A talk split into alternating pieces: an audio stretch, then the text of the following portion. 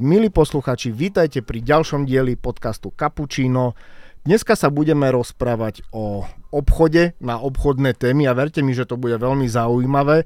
Mojím dnešným hostom je Laco Ole, riaditeľ obchodu a člen predstavenstva spoločnosti Our Media. Laci, vitaj. Ahoj, dobrý deň, prajem. Som veľmi rád, že si prijal moje pozvanie k chutnému kapučínu. Dnes sa budeme, ako som spomínal, rozprávať o obchode. Ty si šéf obchodu, obchodom žiješ a preto som presvedčený o tom, že si ten správny host práve pre túto tému. Začal by som, uh, začal by som v podstate témou v rámci toho, ako ty vnímaš dnešný obchod a vôbec obchodníkov v dnešnej dobe. Tak, uh, dobrý deň prajem. Ešte raz by som sa chcel poďakovať za pozvanie. No a čo týka tvojej otázky, tak ako vnímam dnešný obchod, tak uh, dnešný obchod je úplne diametrálne odlišný ako za posledných 10 rokov. Je to samozrejme tým, že tá, ten pokles, respektíve ten trh sa neustále mení a tým, že pracujeme v médiách, tak ja som začínal v printových médiách printových vydavateľstvách. No a vlastne ten trend, ktorý nastal za tých 10 rokov, uh, má takú, by som povedal, takú pokračuj, pokračujúcu tendenciu toho poklesu uh, príjmov v tlačených médiách.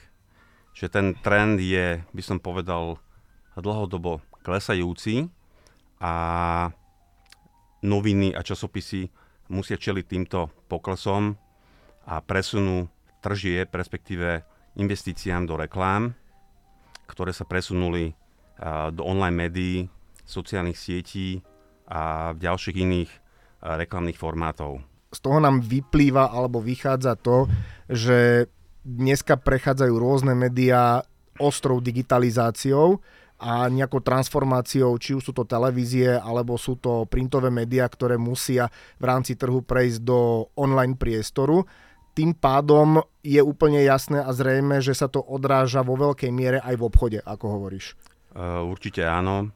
O ten trend je uh, prechod do digitálu, čiže tzv. digitálna transformácia a všetky vydavateľstva tým museli prejsť a tí, tí, ktorí tým neprešli, chcú teraz začať, tak je to veľmi komplikované, lebo tá doba je strašne rýchla a jednoducho je potrebné sa aj prispôsobiť. Keď si zoberieme teraz ten obchod, mnohí z poslucháčov si určite vedia predstaviť, že obchod je nejaká činnosť, kde predávame produkty alebo služby, ale v čom je špecifický, alebo v čom ty vidíš najväčšie špecifikum obchodu v médiách alebo v mediálnom prostredí?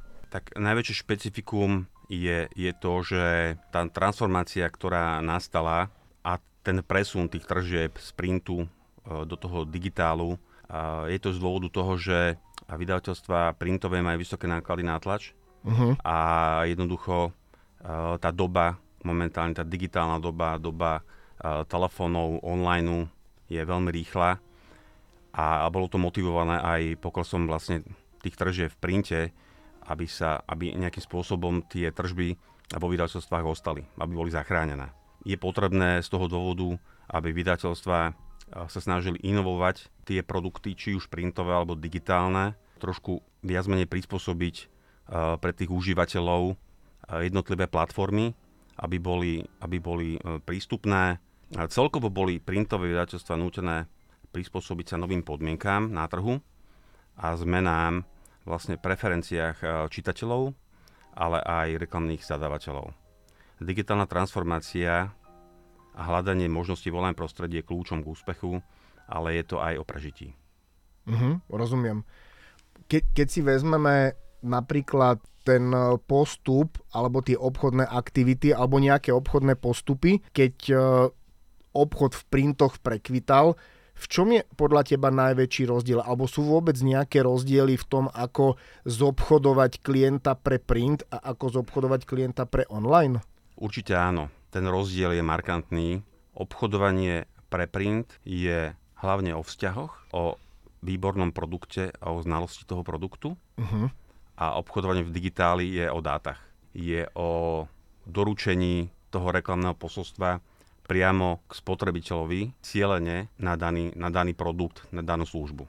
A teraz, keď, keď to takto rozprávaš, tak v rámci toho online alebo predaja v online priestor, alebo pre online priestor, nie je potom ten vzťah s klientom menej osobný, keď hovorí, že pri, pri printoch to bolo o osobných vzťahoch a teraz je to o datách, čo samozrejme, že je jasné, ale nie je to potom tak menej osobné? Ani by som nepovedal, že je menej osobný, ale je to viac menej o už konkrétnych číslach. Uh-huh. Je to o konkrétnych číslach, ktoré ten klient vidí alebo ich vie získať a ktoré klientovi vieme garantovať. Čiže uh-huh. môžeme mať dobrý vzťah, ale na konci dňa je dôležitý pre klienta výsledok.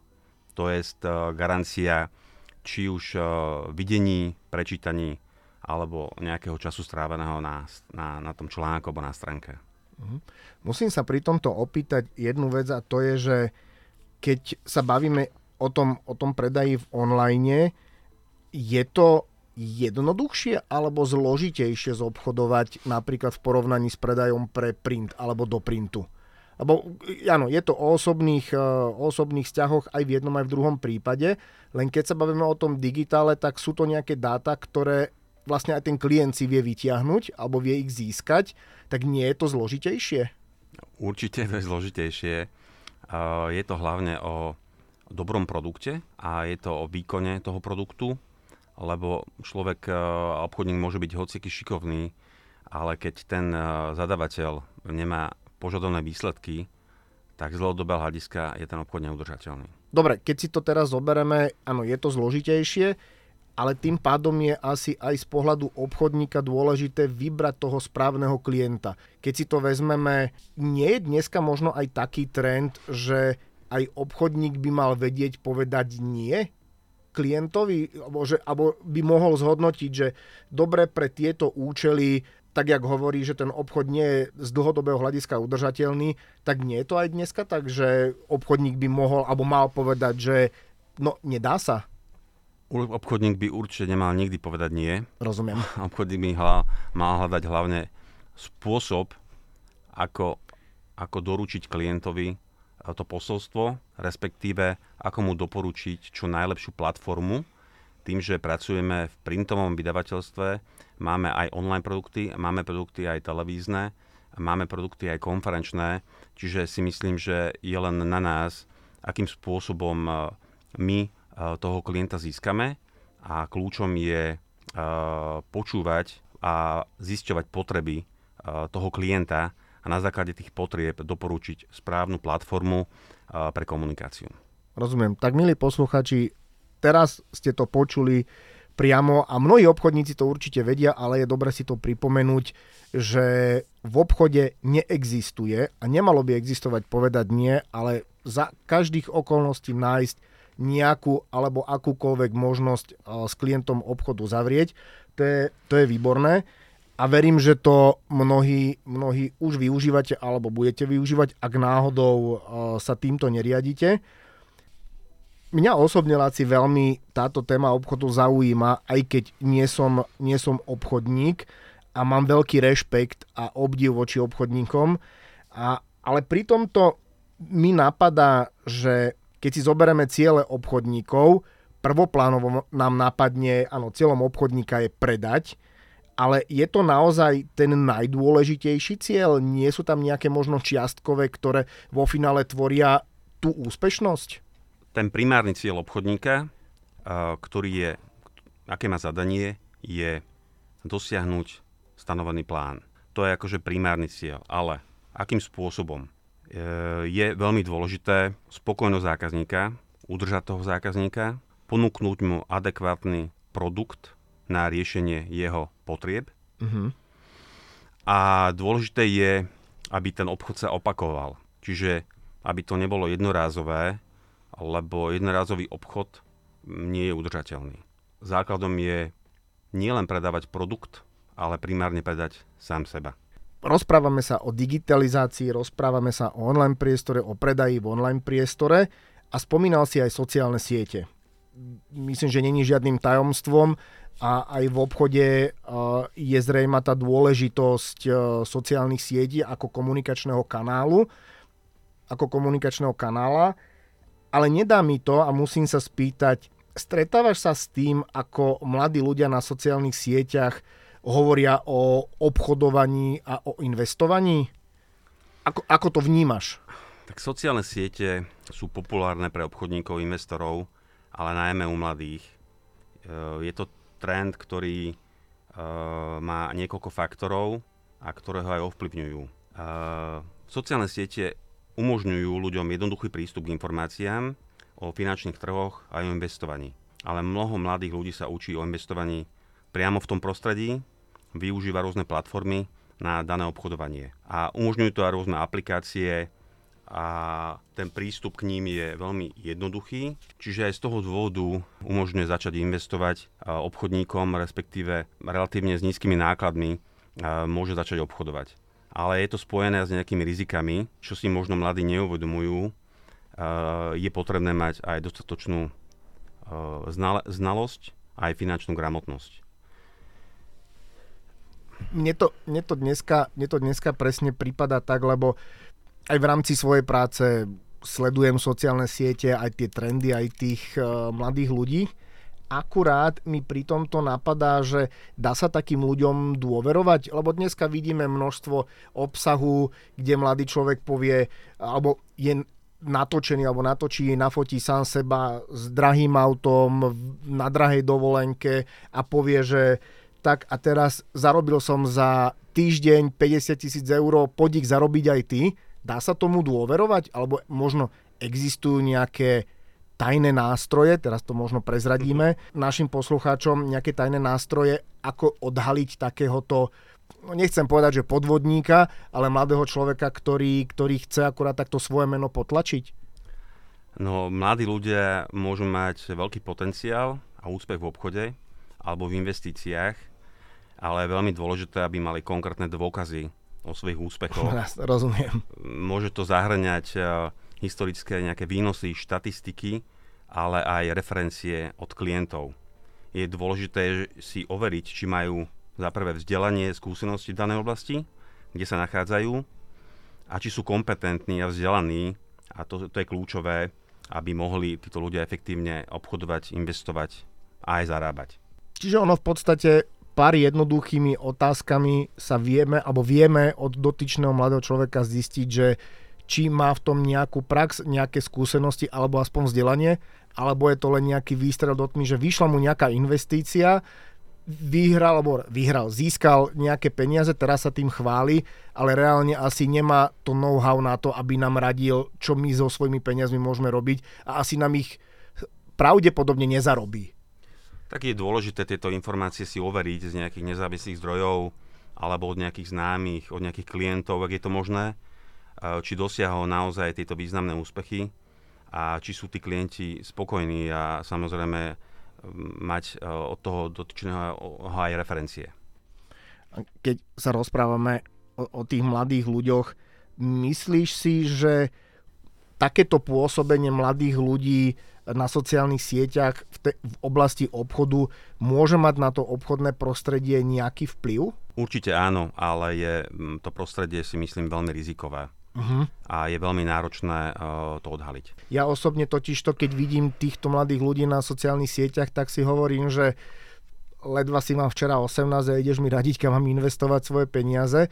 Ono mnohí používajú totiž aj ten nástroj, že profesionálni investori od vás pýtajú nehorázne peniaze ako poplatky. Ja vám poradím, ako zarobiť a ako investovať iba za 100 eur. Napríklad je to, je to OK, alebo ako to, ako to ja ako laik mám brať? Ja sa len môžem opakovať, že naozaj uh, treba si overiť uh, toho obchodníka, toho investora, treba si overiť jeho činnosť, prácu, jeho príjmy, a vzdelanie. Rozumiem. To Jasne. je podľa mňa základ a na základe toho sa potom rozhodnúť. Tak, milí posluchači, máme tu radu alebo tým na to, ako sa vyvarovať e, nevhodné alebo nešťastnej investícii alebo spolupráci. E, lebo sme dneska naozaj zaplavovaní a ten počet tých mladých ľudí rastie na sociálnych sieťach veľmi rýchlo. Až, až si myslím, že je to už neúnosné, lebo dneska mladí, mladí chalani alebo mladí muži, mladé ženy tvoria obsah a komunikujú presne to, že zarobila som za deň 2000 eur, zarobil som za týždeň 50 tisíc eur a je to, je to klamlivé, klamlivé, veď ono nie je žiadnym tajomstvom, že mnohí influenceri, ten trend je taký raz hore, raz dole, ale mnohí influenceri pôsobia na sociálnych sieťach ako veľmi úspešní a pritom mnohí majú pouzatvárané rôzne úvery, dovolenky uh, od rodičov a podobne, ale každopádne sme si povedali, treba si ich overiť, prípadne sa ich môžete aj milí posluchači opýtať a je pár takých, jak sme si spomenuli, základných otázok a hneď viete, že či ide o človeka, ktorý vie, čo robí, alebo, alebo nie. Influenceri osobnosti na sociálnych médiách často hovoria o investovaní, o financiách a inšpirujú mladých ľudí. Finančné trhy ak rýchlo rastú, môžu prilákať pozornosť mladých ľudí, ktorí vidia investičnú príležitosť, ale je to spojené s veľkým rizikom. Mhm, a v čom spočíva to riziko? V skúsenostiach a znalosti daného investora veľa mladých ľudí si myslí, že keď nám trh rastie, že bude, rast, že bude rast stále. Ale ten cyklus je stále sa mení, čiže tá krivka je raz hore, raz dole a máme tu, máme tu aj signály, ktoré boli v poslednom období. Čiže trh, sa, trh nám rástol niekoľko rokov, zrazu prišla vojna na Ukrajine, ďalej e, energetická kríza a tým pádom to riziko sa zväčšilo. Čiže sú to nepredvídateľné okolnosti na, na tom trhu, čo to spôsobuje. A takisto to spôsobilo v roku 2008 e, ten trh, realitný trh, ktorý padol. Čiže ten trh sa stále vyvíja a raz je hore, raz je, hore, raz je dole. Otázka je, že či sa tí mladí ľudia vedia až tak rýchlo adaptovať. V tejto súvislosti mi napadá, že čo si myslíš ty, že je pre obchodníka najdôležitejšie? My sme sa o tom aj pred podcastom bavili. Kedysi, ja som to nedávno počul v realitnej konferencii TA3, že kedysi to bolo o tom, že dôležitým atribútom na obchodníka, na úspešného obchodníka bolo IQ, potom to bolo EQ ako emočný kvocient. A teraz, a sme sa o tom bavili, že môžeme sa na to pozrieť z jedného pohľadu, že je to keby ten kvocient prispôsobivosti, ale na to si ty mal veľmi, do, veľmi dobrú poznámku, tak tu mi prosím ťa povedz, aby ju vedeli aj naši posluchači, lebo nie je to len ten kvocient uh, prispôsobivosti, ale... Uh, tak je dôležité IQ, IQ aj EQ, ale je veľmi dôležité v prvom rade zistiť potrebu klienta, čiže sa pýtať. Pýtať sa, pýtať sa, pýtať sa, aby obchodník zistil, čo môže klientovi konkrétne ponúknuť, aby našiel, by som povedal, ten produkt na mieru toho klienta. To mm-hmm. je mhm. podľa mňa úplným základom. To je úplným základom. Ja, totiž to, keď nadviažem ešte na tú konferenciu, tak uh, tam bolo veľmi dobré, uh, veľmi dobré také cvičenie v rámci, v rámci obchodu a z toho cvičenia akurát tak vyšlo, že veľmi veľa obchodníkov, alebo veľa obchodníkov, realitných maklerov, ale však aj to je samozrejme obchod, používali viac argumentov ako otázok a o to sme sa aj rozprávali, že ťažko môže človek alebo obchodník klientovi, potenciálnemu klientovi argumentovať, keď vlastne nevie, že čo ten klient chce a aké má potreby. Presne tak, čiže potreba klienta je úplne prvoradá, že treba pýtať a treba nechať klienta rozprávať a zistiť tú jeho potrebu a potom následne na to zhodnotiť a doporučiť uh, klientovi to najvhodnejšie riešenie. Rozprávali sme sa, aj si spomínal, trendy uh, v obchode a teraz nedá mi to neopýtať sa, aké máš plány alebo aké máte plány na obchode?